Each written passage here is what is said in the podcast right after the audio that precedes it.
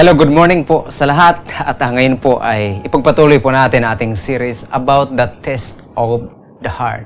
Tayo po muna ay manalangin, iko po natin mga ulo, at tayo po ay manalangin sa ating Panginoon. Panginoong Hesus, salamat po sa araw na to, salamat sa kadakilaan mo.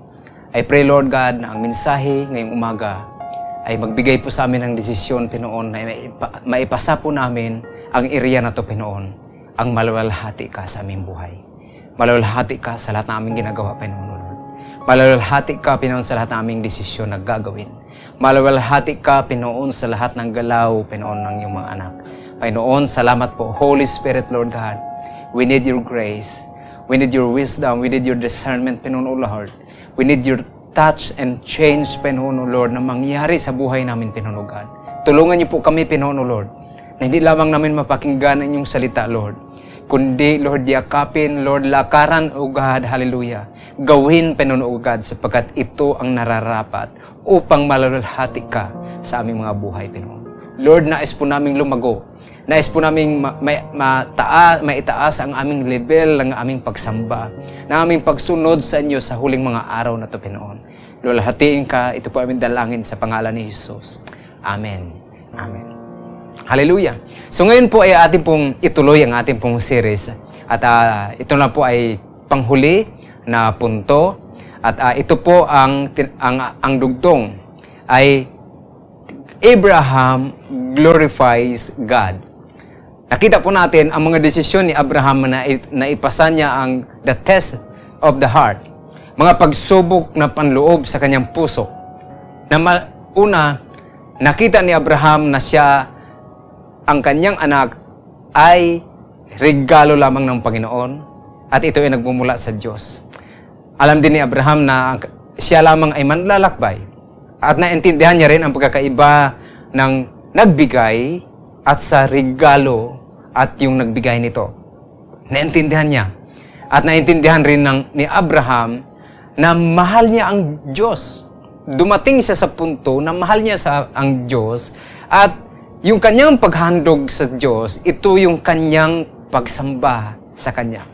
Kaya nga naman po, tin, si- tinawag ng Diyos sa Biblia na si Abraham ang ama ng pananampalataya.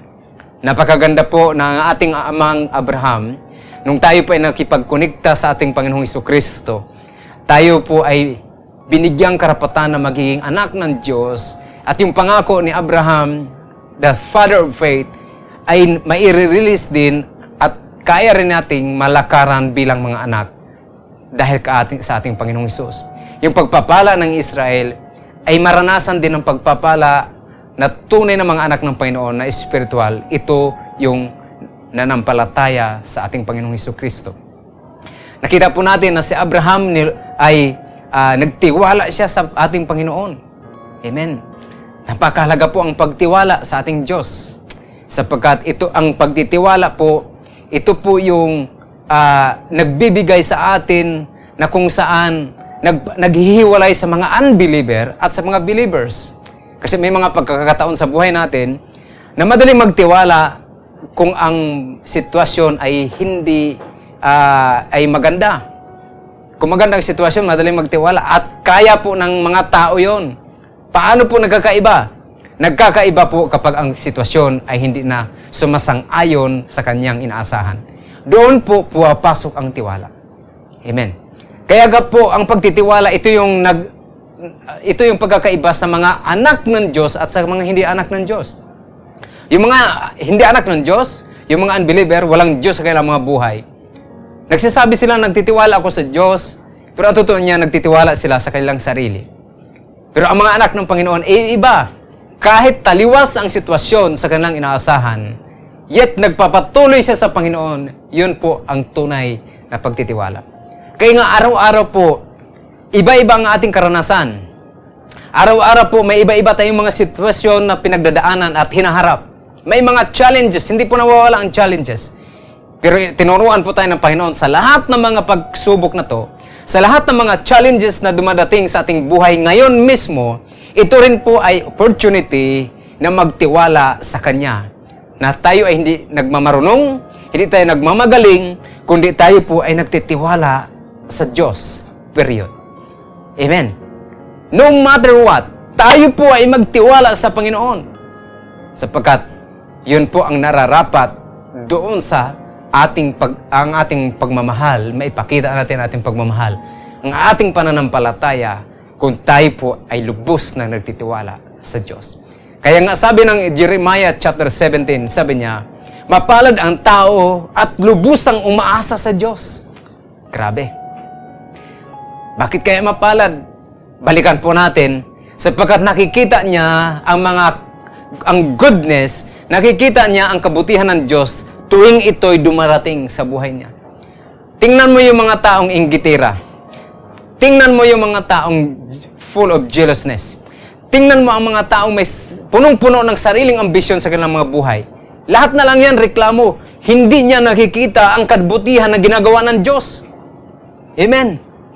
Kaya nga, mayroong iba nagpapakamatay na lang, gustong magpakamatay. Yung iba talagang nasisira ang kailang kinabukasan. Bakit po?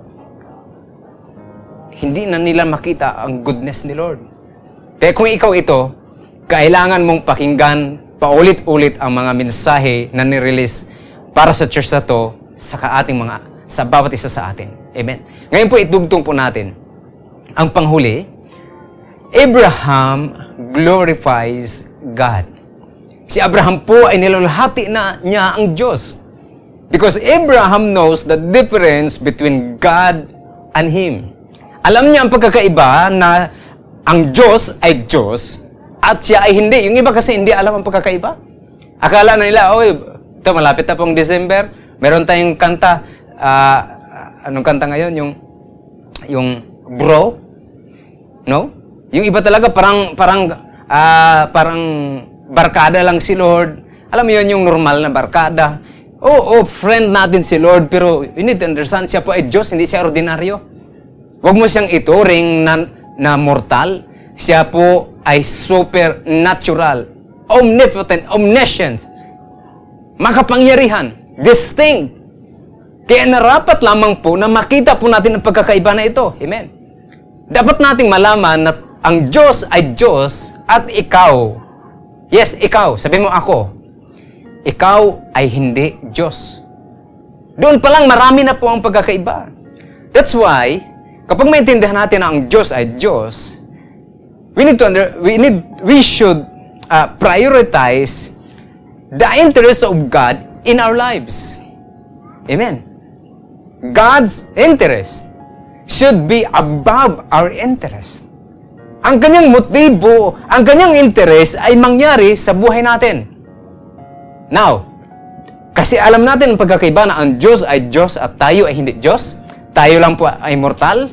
Tayo lang po ay nilikha. Nakadepende tayo sa source. Amen? Although parang self-sufficient na ang tao, nagmamayabang na, pero, pero tanggalin mo ang source, wala kang magagawa. Apat lang na minuto, tanggalan ka ng oxygen, mamamatay ka. Kung hindi ka mamamatay, masu- ma- ma- ma- kumatos ka na lang. Kaya po, tayo po ay walang may pagmalaki sa Panginoon. Now, kapag alam natin to, na ang difference na ang, ang Diyos ay Diyos, kailangan po ang Diyos na to ang masunod sa buhay natin. Kailangan ang kanyang motibo ay mangyari sa buhay natin. Kailangan yung kanyang purpose ay maganap sa buhay natin. Ang kanyang interest. At yun ang maiuna, ang prioridad sa buhay natin. Bakit po? Siya ay Diyos. Amen. Marami nang nag-akusa sa Diyos. Marami pong akusasyon ng mga tao sa Kanya. Ano yung akusasyon? Ito, Lord, unfair ka. Lord, bakit mo ako pinanganak na ganito? Lord, bakit hinayaan mong mangyari ang mga pangyayari ito sa buhay ko? Bakit? Bakit? Marami pong bakit, maraming katanungan. Kasi marami pong mga akusasyon ang tao laban sa kanya. Hmm? Kaya nga, importante po na makita po natin ano ba ang response ni Abraham. Kasi si Abraham po, iba ang kanyang pananaw. Ang pagkakaiba ni Abraham, nung sinabihan siya ng anghel na ialay niya ang kanyang kaisa isang anak, ang nakita po natin si Abraham ay hindi nagtanong. Si Abraham ay hindi nag-analyze. Si Abraham ay hindi pumunta sa mga advisors. Walang atubili. wala nang palipaliwanag, hindi na nagpaalam kay Sarah sa kanyang asawa, baka hindi pa siya payagan. Kasi sa isip ni Abraham, kung ito ang gusto ng Diyos, kung ano ang gusto niya ay mangyari ang dapat mangyari. Amen? Kasi mayroon siyang gustong lakaran, ito yung dapat mag-glorify ang Diyos sa buhay niya. Amen. Kaya nga si Abraham, sabi niya, kung ito ang gusto ng Diyos, di, sige. Sabi nga iba, go with the flow.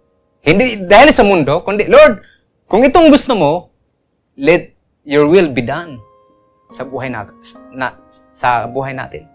Kung anong gusto ng Diyos, yun ang mangyari. Bakit? Kasi ikaw ay Diyos, ako ay hindi. Amen. Dito sa mga pananalit, pananalitang ito, dito sa prinsipyo na to, that Abraham glorifies God, malaki na po ang pagkakaiba na naganap. Mala- malaki ang pagkakaiba ng kaganapan sa buhay natin, the way we respond to our God, sa lahat ng situation, kapag pinapahintulutan natin na ang mangyari ay mangyari dahil sa siya ay Diyos at tayo ay hindi. Amen. Pero sa tendency natin, yung natural natin, tayo po kasi ay nakadepende lagi sa ating sarili. Ang natural po talaga sa tao ay nilalabanan niya ang ginagawa ng Diyos sa buhay niya. Kaya nasasabi niya, Lord, unfair. Bakit ganito yung pamilya namin? Bakit ako ay Pilipino? Bakit ganito ang ilong ko? Bakit ganito yung pamilya ko? Bakit ang dami nating bakit? Pero si Abraham po, iba siya. Nung sinabihan siya ng Diyos na iaalay mo ang iyong anak, hindi na siya, wala nang maraming paliwanag. Sumunod, kasi naintindihan niya ang nag, na, ang humiling nito ay Diyos. Naintindihan niya na ang galaw na to ay galaw ng Panginoon. Amen. Hindi siya situational na klasing babae at lalaki. And I pray na lahat po tayo ay makita natin, mag-increase po ang ating level ng ating pag ng ating paglilingkod. Sino pong gusto noon? Yung mag-grow ka. Paano po yun? Yung ikaw ay mag, matutong mag-glorify sa Panginoon. Na lahat ng pangyayari sa buhay natin, amen? Kung minsan kasi kapag maganda ang takbo ng buhay, hallelujah, praise the Lord, hallelujah. Pero pag hindi mo na type, marami magkanang sinasabi, Lord, di ba Lord, Diyos ka? Ay, ganyan mga tanong. Di ba, Lord, uh, mahal mo ako? Kung ikaw nga ay Diyos ng pag-ibig, bakit? O, oh, see? Marami tayong mga sabit. Bakit ka ganyan, Lord? Di ba? Diyos ka ng pag-ibig? Di ba, ikaw ay Diyos ng kabutihan? Pero bakit ganito? Sabi ng Diyos, yes, ako ay Diyos ng pag-ibig, Diyos ng kabutihan. Pero You need to understand, ako ay Diyos. Hindi lang ako ang Diyos ng kabutihan. Hindi lang ako ang Diyos ng pag-ibig. At ako ay pag-ibig. Ako ay Diyos. Period. Amen. Now listen to this. May mga nangyayari na ang tanging reason sa buhay natin ay malulhati ang ating Diyos. May mga pangyayari sa buhay natin at mangyayari na ang tanging rason lang nito ay mag-glorify ang ating Diyos. John chapter 9, verse 2 hanggang 3. Itinanong sa kanya ng kanyang mga alagad, mga alagad na to ni Jesus, Guro, sino ang nagkasala na ang lalaking ito ay ipinanganak na bulag? Ito yung tanong nila, may bulag na bata. Sabi ba, siya ba ay siya ba o ang kanyang mga magulang, uh, may, ang, ang may ano dito, kumbaga, may dulot dito? Sumagot si Jesus, Hindi ang lalaking ito o ang kanyang mga magulang ang nagkasala. Ito ay nangyari upang ang mga gawa ng Diyos ay mahayag sa Kanya. Ito ay nangyari upang ang glory ng Panginoon ay maihayag sa Kanyang buhay. Amen. Ito nangyari na maluhalhati ang Diyos Amen? Grabe ano? Matindi. May mga pangyayari na ang tanging rason ay malalhati ang Diyos sa buhay natin. Period. At kailangan nating tanggapin ito. Huwag ka nang magtanong kung bakit, kasi wala ka naman po minsang sagot. At kung sagutin ka ng katulad ng pagsagot ni Jesus Christ, baka hindi mo gusto yung sagot niya. Hmm? Isa kasi tayo, lahat, lahat ng, ng nangyayari sa mundo, gusto natin, bakit may masama? Pero hindi nagtatanong kung bakit rin mayroong maganda. Lagi na lang masama. Bakit ba? Ito ang sabi ni Jesus. So that you will glorify the works of the Father. Amen? Minsan, nagtatanong tayo at nagtataka, bakit yung ating mga hiningi ay hindi dumadating? Bakit yung ating request kay Lord ay hindi pa dumadating at hindi pa natin nat- nakukuha? Bakit po? Ito po ay sa kadahilanan. Listen. Kailangang may maganap muna na mas mahalaga kaysa sa ating hinihiling. Uulitin ko po. Bakit hindi nangyari ang ating mga hiniling? Upang kailangang may maganap muna na mas mahalaga kaysa sa ating hinihiling. Ops, teka lang. Ay, yung aking hinihiling ba ay maganda naman po yun ah. Hindi ba yun mahalaga? Yes. Mayroon pang mas mahalagang maganap muna bago mangyari ang ating mga hiniling. Amen. Hallelujah. Mayroon laging mas mahalaga kaysa sa lahat ng ating intensyon at mabuti sa buhay natin, sa sarili natin. Dapat yun muna ang ma-establish, yung mahalaga na yun. Ang ano yun? Ang maganap ang paglikha ng Diyos sa buhay natin. Maganap ang kanyang purpose para malalhati natin ang Diyos sa buhay natin. Yun muna ang dapat ma-establish. Bakit tayo hindi pa natin nakikita, hindi pa natin naranasan ang ating mga hiningi sa Panginoon. Amen. Isaiah chapter 43 verse 7. Everyone who is called by my name, whom I created for my glory, para sa aking kaluwalhatian. Sila ay aking nilikha para sa aking kaluwalhatian. Dapat po itong ma-establish sa ating mga isipan. Whom I formed and made. Ang purpose ng paglikha ng Diyos sa atin ay maluwalhati ang Diyos sa buhay mo at maluwalhati ang kanyang ginawa sa buhay natin. Hallelujah. So lahat ng ating hinihiling, bago pa man ito magiging importante sa atin, ay kailangan mayroon munang ma-establish o mauna bago dito, ito yung malulhati ang Diyos sa gitna ng ating mga kahilingan. Bago pa mapaganap ang ating kahilingan, ay yung malulhati muna ang Diyos. Sapagat ito ang rason.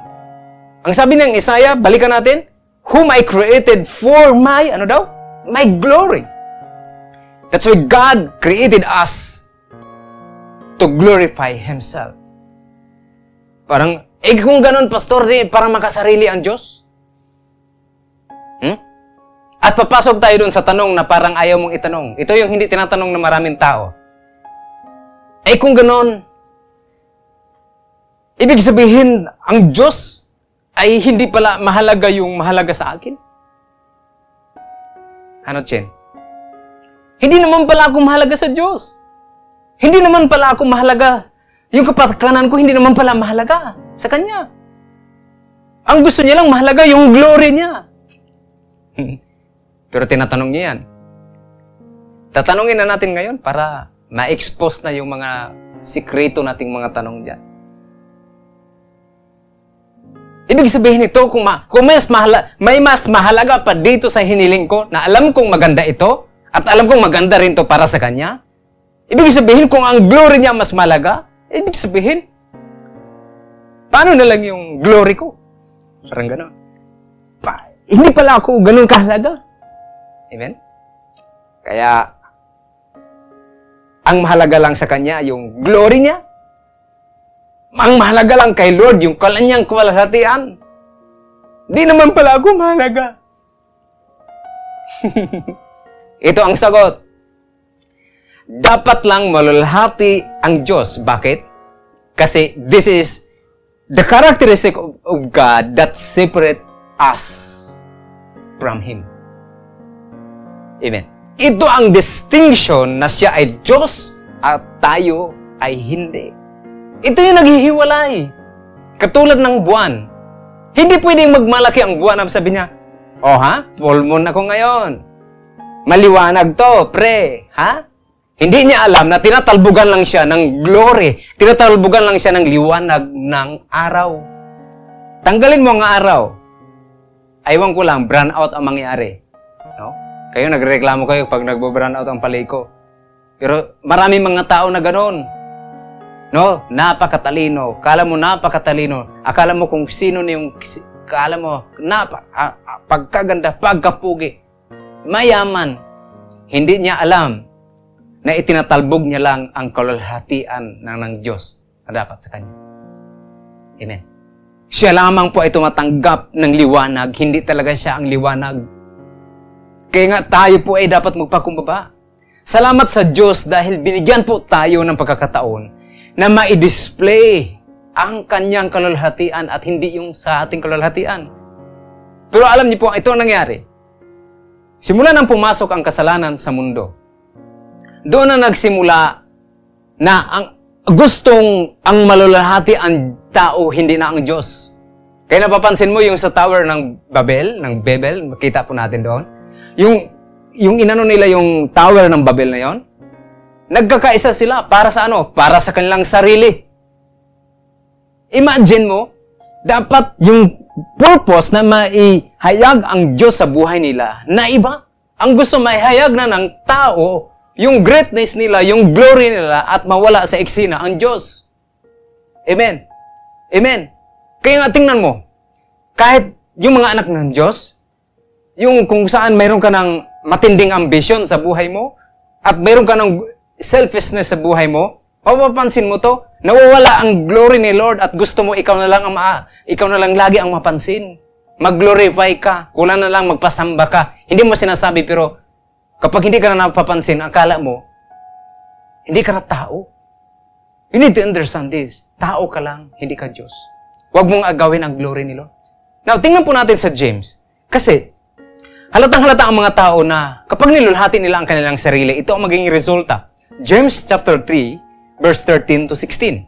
Sabi niya, If you are wise and understand God's ways, sabi niya, kung ikaw talaga ay matalino at naintindihan mo ang ang kaparaanan ng Diyos, prove it. If you claim na ikaw ay Christian, ikaw ay mananampalataya, sabi niya, prove it by living an, honorable life. Doing good works, ano daw, with humility that comes from wisdom. Verse 14, But if you are bitterly jealous, and there is selfish ambition in your heart, don't cover up with truth, the truth with boasting and lying. Verse 15, For Jealousy and selfishness are not God's kind of wisdom. Such things are earthly, unspiritual, and demonic. For where, wherever there is jealousy and self-ambition in your heart, there you will find disorder and evil of every kind. Grabe, no? Kapag mayroon daw jealousness, bitterness, Self-ambition sa buhay ng isang tao. Ito ang mangyari sa verse 16. Gusto nyo malaman? Mayroong disorder sa kanyang buhay. Yung mga priority, hindi na naging prioridad. Dapat mag-glorify si Lord. Siya na ang gusto mag-glorify. That's why maraming mga ka, mga kasalanan, maraming mga evil of any kind na dumating sa kanyang buhay. Imagine mo. Kaya kayo naguguluhan. No? Yung parang, hindi ko alam bakit ako ganito. No? Simple lang, sabi ng salita ng Panginoon, mayroong jealousy sa puso mo. Kasi ang tao mga may jealousness sa puso nila. Gusto niyan, patay nila yung kinasisilusan nila, yung kinaingitan nila. Hindi man gustong pumatay, gustong siraan. Lahat na. Amen. Mayroong selfish ambition. Yung kailangan siya laging sikat. Kaya kapag ikaw ito, Humingi ka ng tawad sa Panginoon. Amen po ba? Bakit? Ikaw po ang aani ng resulta. Ano yung ani? Magkakaroon ng disorder sa buhay natin. Magkakaroon ng disorder sa pamilya. Subukan mo. Inggitan. Sa church. Inggitan sa pamilya. Ano mangyari? Gulo. And then, sabi mo, ayusin natin ang gulo. Simple lang ang gulo. Ayusin, tanggalin ang jealousness, better jealous, at pangalawa, self-ambition. Kapag nandyan yan sa tahanan, kapag nandyan yan sa relationship, disorder ang mangyayari. At mag invite ka pa ng any kind of evil in every, iba-ibang klaseng forma. Amen. I hope you will understand this. Mga kapatid. Kaya instead na lulhatiin natin ang Diyos na lumikha sa atin, nilulhatiin natin ang nilikha. At yung ating sarili, yun ang, kaya yabang na natin. Subukan mo sa kwentuhan. No? Okay, ito. Ito, ito ah. Ito yung test. Maghanap ka na isang tao na close mo. No? Magpabantay ka. Kung ikaw ay masawa, yung asawa mo na. Huwag ka na maghanap ng iba. Baka magkagulo pa. Kung ikaw naman may girlfriend na, may boyfriend na, huwag ka na doon sa iba mo hana- hanapan. Hindi. Maghanap ka ng ka-close mo na tao na mature. At bantayan ka sa isang araw. Bilangin yung word na ako at ko. Mapapansin mo, lahat ng kwento mo, nandoon yung sarili mo. Ay, kung ako lang. Saan ka punta? Sama ako. Ba't hindi? Wala ako dyan. Saan? See? Doon mo pala makita na ang tao ay attention seeker. Gustong may display ang glory. Oh, kami, kami ni Regine. Talagang mamaya, mamaya magano na kami, magbilangan, listahan na. Ba, naka 150 ka na na ako ah. Yung ko mo, 600. Grabe ka na makasarili. No? Alam mo, minsan yung sobrang higpit natin, sobrang natin ka ah, talagang ah, minsan perfectionist. Ang totoo nan, marami silang sarili. Ayaw ko nang makalat. O, see? Nandoon ka. Ayaw ko nang maalat ng timplan. O, may ko pa rin yun. No? Ayaw ko ng traffic. Ayaw mo sa traffic, pero sa totoo lang, kasi nandoon ka. See? Ang dami nating ako, ako.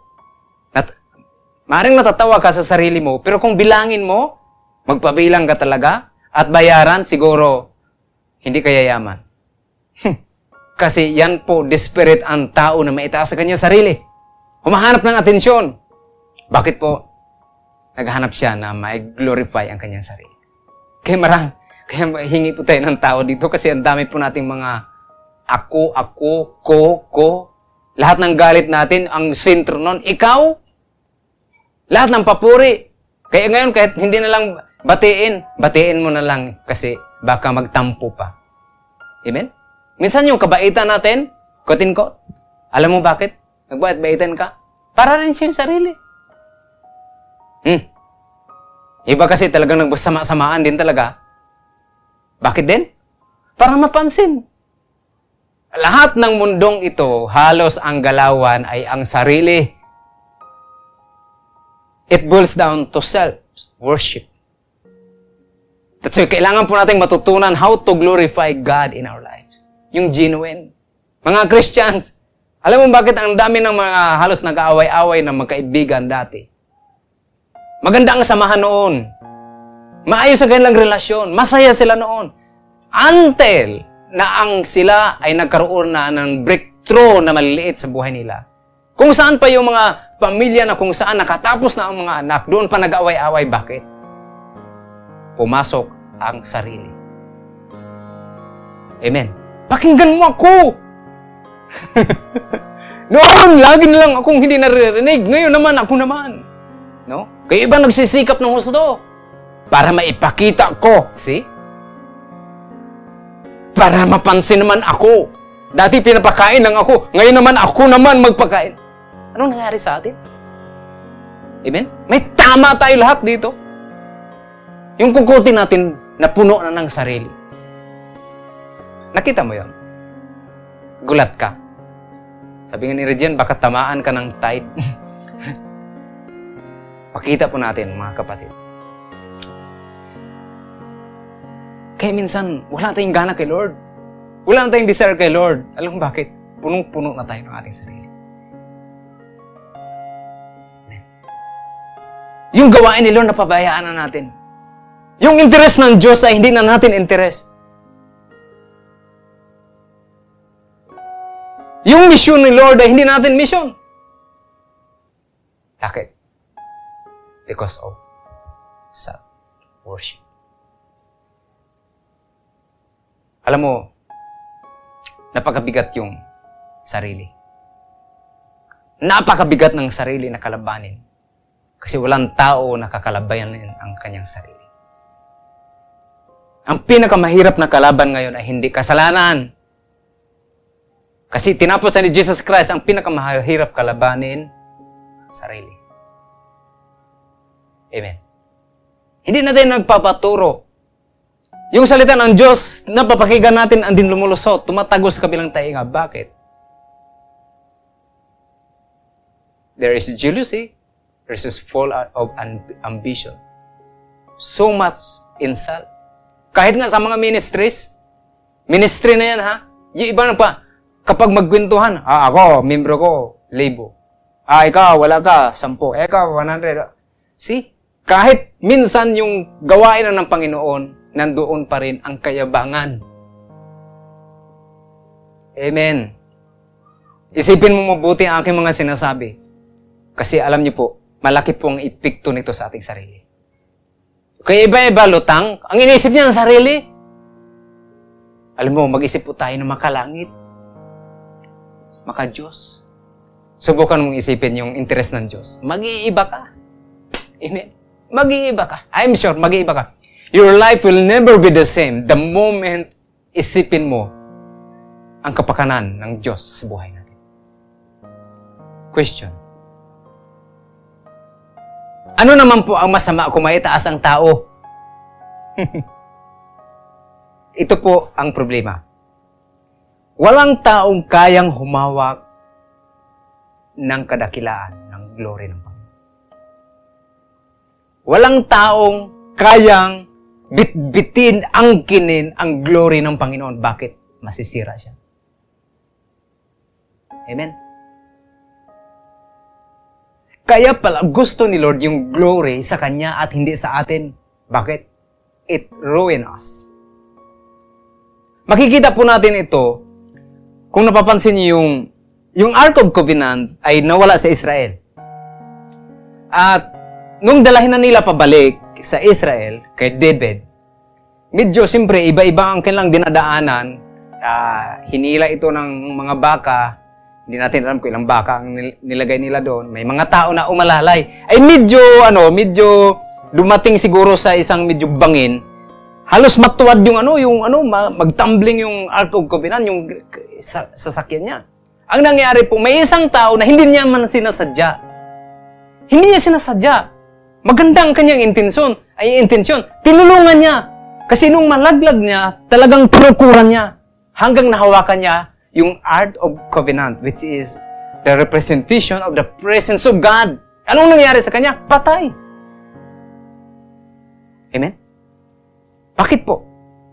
Hindi bagay sa tao, hindi design sa kanya na bitbitin ang glory ng Panginoon.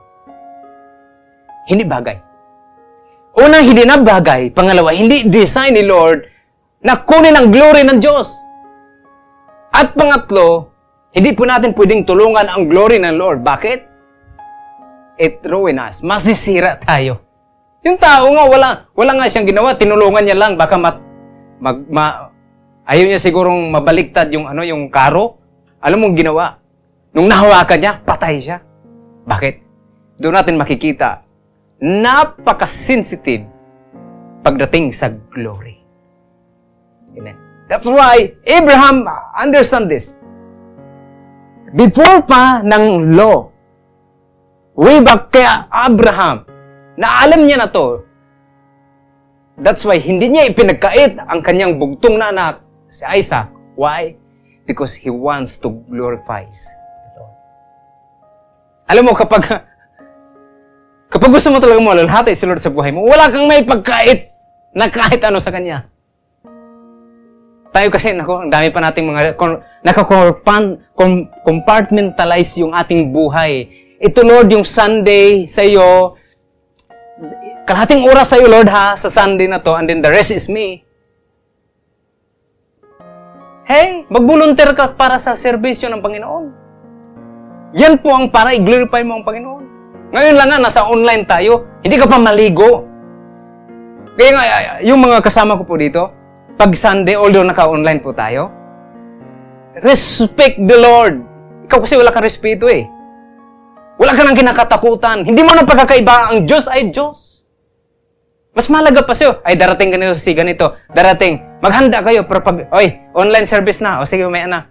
Iba, hindi naliligo. Mahiya ka naman, kapatid. Amen? Dito po, kaya ko kayong dayain dito. Na dito, ang nakikita lang dito, taas. Pwede ako mag-short. Pwede ako mag-chinilas. Pwede ako magpa. Pero hindi ko ginawa yan. Bakit? It's not about you. It's not about me. It's about God. Amen. Seryosohin mo na mag- mag-glorify mo si Jesus. Amen. Paghandaan mo. Yung iba nga magbigay pa ng magbibigay na lang yung ano, gusot-gusot pa. Ano tingin mo sa Diyos? Gusot? O gusot na talaga ang buhay mo at hindi mo siya kaya i-glorify? Amen? Hoy, makinig tayo mabuti. Amen? Ikaw nasa online. Sabi mo siguro, bait mo pa ako nilink dito, napagalitan tuloy ko. Hindi po ikaw napagalitan. That is rebuke. Rebuke is greater, is better than the secret love. Sabi ng Proverbs. Maganda na po yung napabagsabihan kaysa naman nagpapatuloy ka doon sa kamalian. Amen. Tama po ba? Amen. Yung iba nga talagang hindi na sinasalubong si Lord ng maayos. Now, sa iba po na walang, hindi makapag, walang kakayanan po talaga na manood ng online na, ano, yung iba talaga nahanapan ng signal, naintindihan ko po, pero yung iba talagang tulog muna, total, pwede namang i-replay yan, pwede mamayang gabi. Kapatid, huwag mo ating pikiin ang ating pagiging kristyano. Kung talagang ikaw ay Christian, panindigan mo. Amen? Amen? I-display mo ang glory. Yung kwarto mo, linisan mo, mahiya ka, kristyano ka. Amen.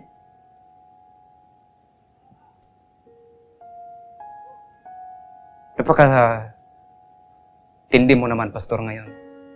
Pasensya na po, ito kasi yung ito kasi yung siguro bunga ng aking pag-aaral. Pero you need to understand glorify the Lord. Huwag lang natin, Lord, I glorify you. I trust you, Lord. You are my God. Lip service lang tayo eh. Kaya nga sabi ni Jesus sa mga pariseo, kayo, mga pariseo kayo, para kayong mga, ano, nicho. Nicho ba yun?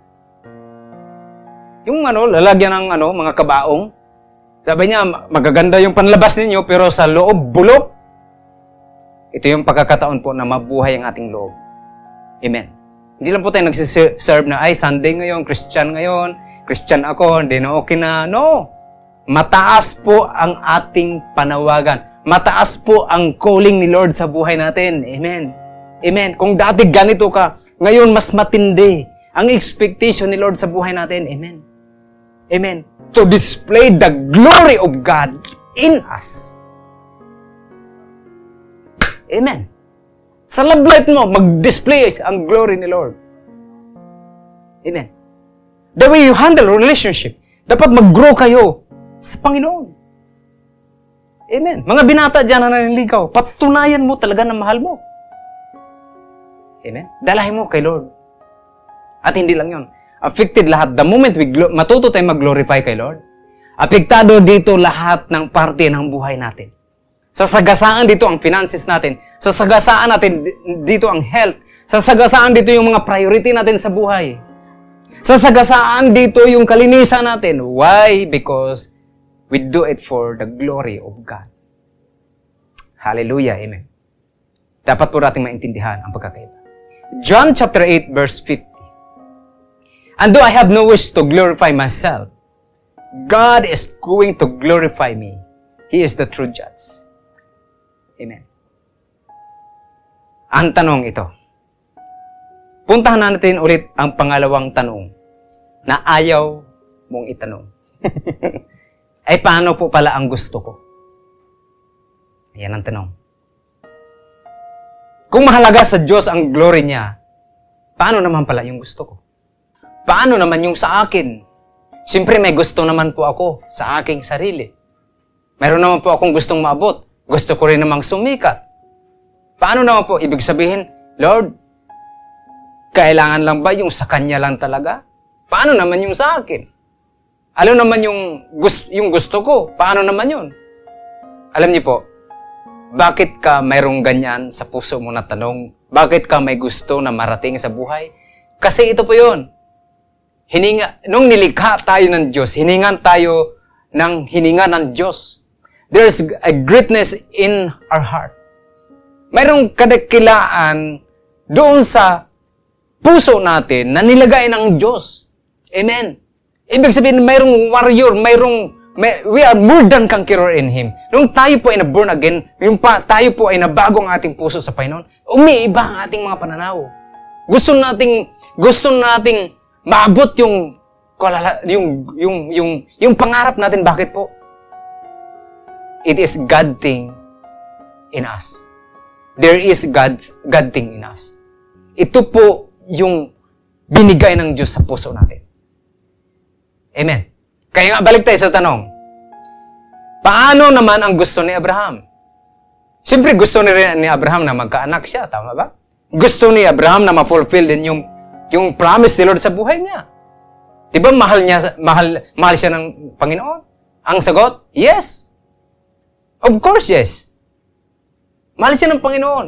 Gusto ng Diyos na maganap din yung kanyang pangarap. Ang promise ni Lord sa buhay niya. Pero ito po yon. Bago pa man nilikha si Abraham at maglori, ma- mahalin ni Abraham ang Diyos, bago pa nangyari noon, Nung nilikha siya, bago pa nilikha si Abraham ng Diyos, ay mayroon ng unang motibo, unang purpose, unang agenda sa buhay niya na dapat maganap, yun muna ang maganap sa buhay niya. Ang ano yon? Ang malalhati ni Abraham ang Diyos sa kanyang buhay. Amen. Bago pa maganap ang mga fulfillment, grabe no, maganap ang fulfillment. Bago ma-fulfill ni, ni Abraham ang pangarap ng Diyos sa buhay niya, may nas na una doon na motibo. Ano yon? To glorify the Lord. Amen. Hallelujah. Amen. Kaya ito po, mahal niya si Abraham, kaya malalhati ng Diyos ang kanyang pangalan, kasabay. Kasabay ng kabutihan ni Abraham. Ulitin ko po. Kasi marami po tayong maintindihan bakit na bakit nangyayari ang ganitong mga pangyayari sa buhay natin. Bakit ang blessings ni Lord ay para bang minsan uh, doon na dumadating sa hindi natin inaasahan. Bakit parang yung mga blessings ni Lord, yung ating mga hiningi sa Kanya ay parang dumadating doon sa last minute? Sino nakaranas noon? Na parang, Lord, bakit ka last minute? Kasi ito po yon. Ang, ang mahal ni, Ab, ni Lord si Abraham, kaya malulhati ng Diyos ang kanyang pangalan, kasabay ng kabutihan ni Abraham. Hallelujah, Amen. Ang ating pong kasiyahan ay ito po ay kadugtong ng kanyang luwalhati. Amen. Hindi pwede na ikaw lang ang masaya, wala si Lord, hindi malulhati. Kailangan na pag dumating ang hinihiling mo, ang mga bagay na kung saan pangako ni Lord sa buhay mo, bago dumating yon, kay, kailangan maganap ang unang motibo. Ano yon? Na mag-glorify, malulhati siya sa pagdating ng mga pangako. Amen. Ibig sabihin sabay. Amen. Minsan kasi umiiwan, iniiwanan mo si Lord eh. Amen? Hindi nang iwan si Lord, pero minsan ang tao, nako, madaling makalimot. Amen? Hindi na nag-glorify si Lord. Kaya ano ang ating trabaho ngayon? Make sure na mag-glorify natin si Lord. Handa ang ating puso na anuman ang dumating sa buhay natin, Lord, mag-glorify ka dito. Kahit anong klaseng sitwasyon. Hallelujah. Purihin po ang Panginoon. Amen? Hallelujah. Now, balik tayo sa tanong. Bakit hindi dumadating ang mga panalangin natin? Kasi ito po yon. Inaayos ni Lord na maganap ang hinihingi mo kasabay ng pagpakita ng Diyos ng kanyang kalalhatian. Amen. Ulitin ko po. Inaayos ni Lord na maganap ang hinihingi mo kasabay ng pagpakita ng Diyos ng kanyang kalalhatian. Kailangan maganap ng ang ang, ang gusto ng Diyos. Yun ang unang intensyon para sa buhay natin. Amen. Tayo kasi, yung, yung payak natin ng kaisipan, gusto natin, gusto ko Lord, basta ito na. Simple tayo mag-isip. Pero si Lord, napaka-creative. To the point, lahat ay tinatagpi-tagpi niya na magganap ang bawat detalye niya, na, ang bawat detalye para, in the end, mag-glorify siya sa buhay. Hallelujah. Amen. Purihin po ang Panginoon. Kaya it happens to everyone ng mga anak ng Diyos na kadalasan po, I'm sure nakarelate kayo dito. Kadalasan, yung ating hinihiling ay dumating last minute na. Bakit po kaya? Tingnan po natin ang Genesis chapter 22 verse 10 to 11. Kinuha niya ang itak. Ito si Abraham, kinuha niya ang itak at nang papatay na sana niya si Isaac, tinawag siya ng anghel ng Panginoon mula sa langit. Abraham, Abraham. Sumagot si Abraham, Narito po ako. Sinabi ng anghel, Huwag mong patayin ang, iyong, ang anak mo. Ngayon, napatunayan ko na may takot ka sa Diyos dahil hindi mo ipinagkait ang kaisa-isa mong anak. Ano makikita po natin? Ay, naku Lord. Bakit ba naman, Lord, dumating pa sa situation na to na nakataas na yung kutsilyo, yung itak nakataas na para mapatay ko na, doon ka pa nagsabing, wag. Dapat kahapon pa naggumising ako. Pinagsibak mo ba ako ng kahoy? Pumunta pa ako na napakatagal. Three days na lakbay papunta ng Mount Moriah. And then nung ialay ko na si Isaac, kasi yun naman ang sabi mo, then nung ialay ko na, papatayin ko na, itinaas ko na yung kutsilyo, sabay-sabay mo, wag. Grabe. Dapat wala ng mga drama dapat. Hindi na, wala na sana akong stress. Hindi na, wala na matinding tensyon. Bakit po? Bakit last minute ka dumating? Biri mo, ang, ang daming detalye. Days, naglakbay. Dala-dala yung itak. Dala-dala pa yung apoy. Hindi ko alam kung may posporo na nun. Dala-dala pa nila nun. And then, ang daming mga eksena. And then, na, kumuha ng kahoy, tinalian si Isaac, baka nagpumalag pa nga siguro yon, no? And then, nung ano na, matinding pagod, matinding stress, matinding paghihintay, grabe yung effort. At din nung papatay na, sabi niya, wag. Para masabi mo, Lord, bakit mo pa ako pinag-effort? Bakit minsan ang sagot ni Lord last minute? Alam niyo bakit? Kasi ito ang rason. I- ito ang rason. Kasi kinukuha ng Diyos ang bawat detalye upang kapag ibigay niya ang hinihiling mo, matanggap ng Diyos ang pinakamataas na pwede na walhati para sa Kanya. Hallelujah, amen. Hallelujah. Kaya mapapansin mo, yung mga blessings na mga last minute, mapapansin mo talaga, grabe si Lord. Pero yung kapag gusto mo, nandyan ka agad, maniwala ka, hindi mo mag-glorify si Lord. Pero kapag alam mo na dumating ka na doon sa last minute na Lord, talagang desperate ka na and then makita mo na lahat ng effort walang nangyari and then nung sabi mo, minsan nga parang yung, yung pagod na pagod ka na and then do, doon dumating. Alam bakit? Kinukuha lang ng Diyos ang bawat detalye. Para kapag naibigay, nangyari ang hihiling sa, sa buhay mo, kasabay naman doon ang pinakamataas na lawalhati na para sa Diyos. Hallelujah. Doon ka nagkakaroon ng matinding testimony. Kaya nga, yung iba halos, ma, yung mamamatay na, naghihingalo na, and then merong milagro, matindi mag-serve kay Lord. Bakit? Bakit? Sabi niya, matindi ang ginawa ni Lord sa buhay ko. Matinding milagro. Kaya mat, ganun na lang po ang kanyang paglulahati sa Diyos. Iba kasi wala pang lulahating matindi. Gusto mo pa ba? Amen? Hindi mo ba nakita na lahat ng bagay sa buhay natin ay napakatindi na ang pangyari? Amen. Kailangan mo lang maintindihan na walang lahat ito ay sit up. Walang failures. Walang stress na hindi ito mag-work para sa kabutihan mo din. Ulitin ko. Kahit yung mga discouragement mo, kahit yung mga failures mo, kahit yung mga, yung mga palpak mo sa buhay, sabi ng Diyos, gagamitin ko yan. At ibigay ko yung surprise para sa'yo upang pag dumating yon, magwalhati mo ako sa buhay. Kasi alam mo na hindi na ikaw ang gumagawa, kundi ako. Hallelujah. Palakpakan natin ating Panginoon. Hallelujah. Kaya kapag wala pa yung inihintay mo, maghintay-hintay ka lang. Bakit po? Inaayos ni Lord, pinagtagpi-tagpi niya ang mga bagay bago ito dumating upang pag dumating, siya ang magbigyan ng glory. Hallelujah. Amen. That's why it's not about you. It's not about us. It's about His glory. Amen. Kaya nga naman po ito. Walang saysay ang iyong pag-angat.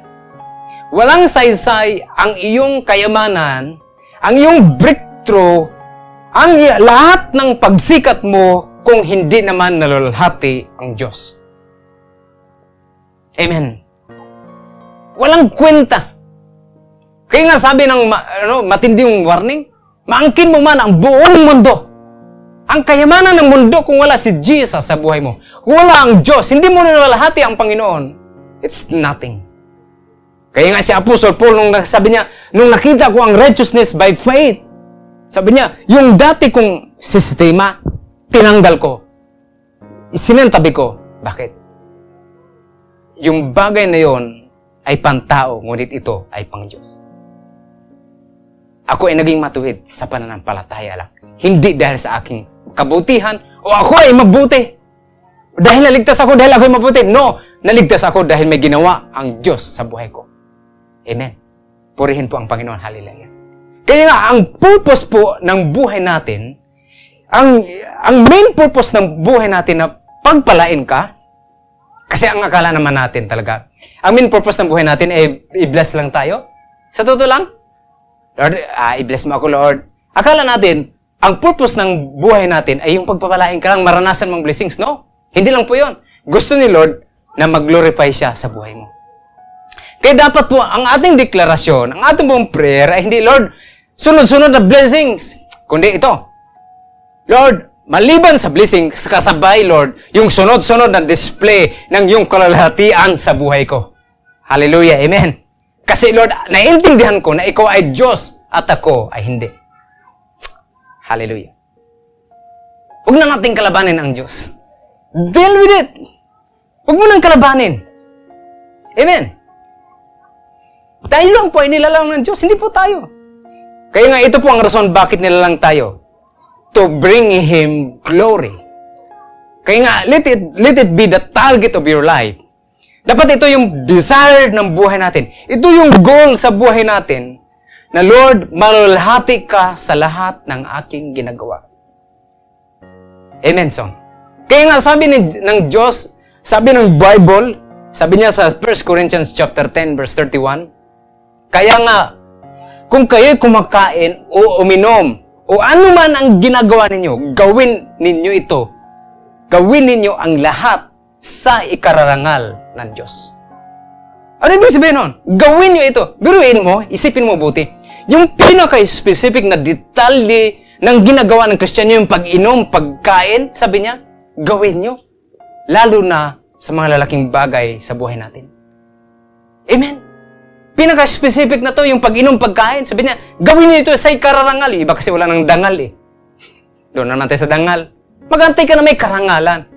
Mag-serve ka na may karangalan. Maglingkod ka na may karangalan. Manampalataya ka na may dangal. Amen. Bakit? Dapat lang kasi siya ay Diyos. Amen, Chen. Hallelujah. Amen. Hallelujah. Kaya po, ito po yung detalye ng buhay natin. Amen. Let it be the purpose of in our life na malalahati si Lord sa buhay natin. Now, tingnan mo ang Romans chapter 8, verse 28. And we know. Sabihin mo, we know. Sabihin mo, no. Ibig sabihin nito, dapat mo lang malaman. Sabi niya dito, and we know, dapat mo malaman to. Kasi yung iba kasi hindi pa alam, at ngayon alam mo na ha, that in all things work together for good dapat mong malaman na sa lahat ng pangyayari sa buhay mo, hindi pa man dumating ang mga hiningi mo kay Lord, sabi niya, know this, that in all things, God works together for good. Para sa saan daw? Of those who love Him. Grabe. Listen, walang all things work together for good kung wala kang pagmamahal sa Diyos. All things work together for good, those who love Him. Hallelujah, Amen. That's why kapag sintido ang iyong isipan, ang puso mo, Lord, I love you, Lord. Gusto kitang mag-glorify. Sabi niya, you know what? Know this. All things work together for good. Why? Because you love me. Because you want to glorify me. Palakpakan natin ating Panginoon. Hallelujah, Amen. Hallelujah. Sabi niya, and we know that in all things God, God works together for good. Those who love Him, who have been called according to His purpose. Hallelujah. Amen.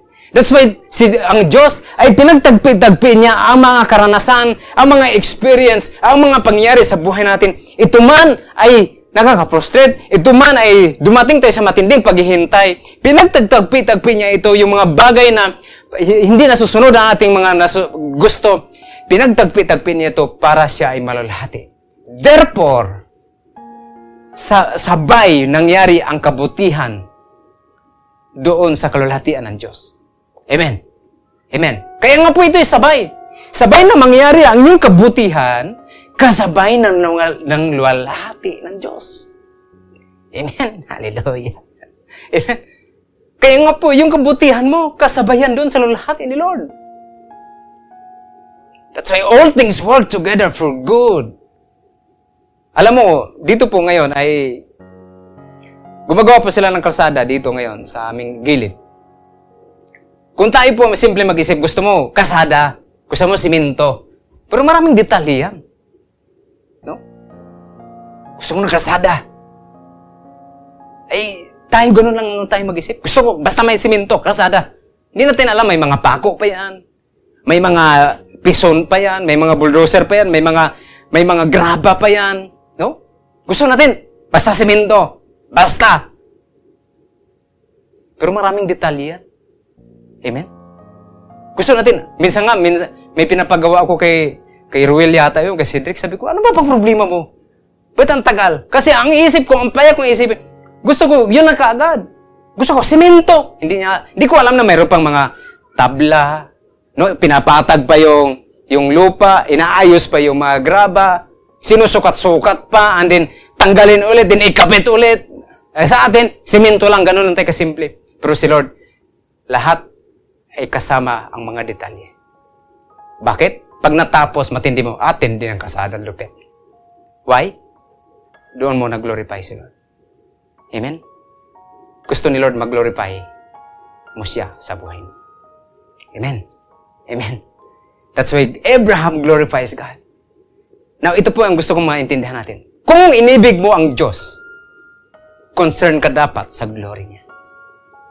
Amen. Hallelujah. Huwag mo lang yung concern mo. Kung talagang iniibig mo ang Panginoon, sabi mo, Lord, I love you. Lord, I trust you, Lord. Ikaw na yung Diyos sa buhay ko. Dapat mo naman po, magiging concern ka rin sa glory niya. Parangalan. Ibigay ang karangalan sa Diyos. Amen. Bakit po tayo mga Kristiyano, ligtas na tayo? Hindi tayo, hindi, hindi na dapat sa atin, sa sistema natin, ang kasalanan na mumuhay. Bakit tayo ay matindi na yung ating discipline sa ating sarili? Bakit po? For the glory of God. Bakit po? Concerned tayo sa glory niya. Hindi lang tayo concerned kung anong ating naramdaman. Amen? Bakit po? All things work together for good. Sumasabay ang kulalahati at ang kabutihan na nangyari sa iyo. Amen. Pagpalain ka ng Panginoon. And I declare sa buhay mo na I pray na huwag ka nang magtanong, huwag ka nang magpatot, huwag ka nang magparinig kay Lord, huwag ka nang mag-alinlangan, huwag ka nang kung ano pang mga paliwanag. Just trust Him. Amen? Sabi mo, Lord, I love you. And alam ko, Lord, na lahat ng umiibig sa'yo, ito ang resulta. All things work together for my good. For my good. Amen. Wala pong sinasayang si Lord. Maaring ang buhay mo noon ay nasira ng kasalanan. Maaring ang pamilya mo ay nasira ng kasalanan. Maaring yung pangarap mo hindi natupad. But know this, may kakampi ka. Kasi habang minamahal mo ang Panginoon, si Lord naman ay gumagawa para sa kabutihan mo. That's why all things work together for good those who love Him. Purihin po ang Panginoon. Hallelujah. Gusto po kitang ipanalangin ngayon. Alam ko merong bago ka nakinig dito, ay meron ka mga pinagdadaanan. Pero I believe, magkaroon ka ng pananampalataya, pagtitiwala sa ating Panginoon. na siya ay gumagawa, kahit ang kaaway ay gumagawa ng masama sa'yo, God will turn it around for your good. Katulad ni Joseph. Ang mga kapatid niya, ang paligid niya, ang nasa paligid niya will mean it evil for him, but God will mean it for good to Joseph. Amen? Kapatid, nung ikaw ay nakipag-isa kay Kristo, si Jesus ay nanahan sa iyong puso. That's why, kapag minahal mo siya, nandyan siya. Hindi ka niya iniiwan. Alam niya ang iyong nararanasan. Alam niya ang iyong pinagdadaanan. Alam niya ang, ang bawat detalye. Ngunit, makinig ka. Habang, habang ikaw ay nagpapatuloy nagmamahal sa Kanya, lahat ng bagay nito ay tinatahi-tahi. Pinagtagpi-tagpi. All things work together for the good. Why? This is the purpose of God in us. Mag-glorify sila. And I pray na mayroon tayong adjustment sa buhay natin. Ano mang mga kasalanan, ano mang mga katamaran, ano mang klaseng pagkukunwari na hindi galing sa Diyos, ay itama po natin ang ating buhay, ating sarili para sa Kanya. Why? It's not about, it's not just about us. It's about Him. It's about God na nagmahal sa atin. Amen. Pagpalain ka ng Panginoon. Tayo po ay manalangin. Panginoong Isus, salamat po. Salamat po sa mensahe mo ngayong umaga. Salamat po, Pinoon Lord, sa natapos na series namin about the test of the heart. Salamat po kay, kay Abraham, Lord, na aming ama ng aming pananampalataya. Pinoon, nakita po namin sa buhay niya kung paano ka ginilorify, kung paano kanya minahal. Na wala siyang ipagkait, pinagkait. Kahit yung pinakamahalaga sa buhay niya, nag nagre-represent ng pinakamahalaga sa buhay niya, Lord, ay kanyang nirelease, Pinoon. Sapagkat naintindihan niya na ikaw ay Diyos. Panginoon, I pray na sa araw na ito, Pinoon, Lord, maintindihan po namin na ikaw ay Diyos at kami ay yung nilikha lamang, Pinoon. Kaya po nala, nararapat lamang na ikaw ay tumanggap ng luwalhati, ng glory sa buhay namin, Pinoon. Lord, I pray kahit sa mga maliliit na detalye ng aming buhay, sa aming pagkain at aming pag-inom, mga simpleng galaw, Pinoon, Lord, na ito, Panginoon, ay merong intensyon na magganap ang motibo, ang purpose mo sa aming paglik sa paglikha mo sa amin, yung mag-glorify ka, Panginoon. Na makita, Panginoon, ang galaw ni Jesus sa buhay namin, Panginoon. Lord, patawarin niyo po kami. Na, Lord, kadalasan, nakakalimutan namin kung sino kami, Panginoon. Kami lamang po ay nag, nag Lord, nagde-display ng liwanag na nagmumula sa inyo, Panginoon. Katulad ng buwan, Panginoon. Hindi po kami ang source ng liwanag, kundi lamang kami, ang, ang buwan, Panginoon, ay nagre-reflect lamang, kumukuha ng glory sa araw. Lord, pa, Panginoon, that's why, Lord, tinuturuan, tinuturuan mo kami na magiging humble lagi, Panginoon, sa mga tao at sa inyo, Panginoon. Lord, salamat sa revelation ng inyong salita. Pagpalain niyo po ang inyong mga anak, Panginoon, Lord, na lahat ng kanilang ginagawa, Panginoon, ay hindi lang sila, ang intensyon ay umiwas sa kasalanan, Lord. Kundi ang pinaka-intensyon ng buhay ng aming galaw, Pinoon, ay maluwalhati ka sa lahat ng bagay. Purihin ka, Panginoon Ugan. Tinataas namin lahat ng papuri. At binigay, inaalay po namin aming katawan sa inyo. Ito po aming dalangin sa pangalan ni Jesus. Amen. Maraming po salamat sa inyong pakikinig. Pagpalain po kayo ng Panginoon. God bless you.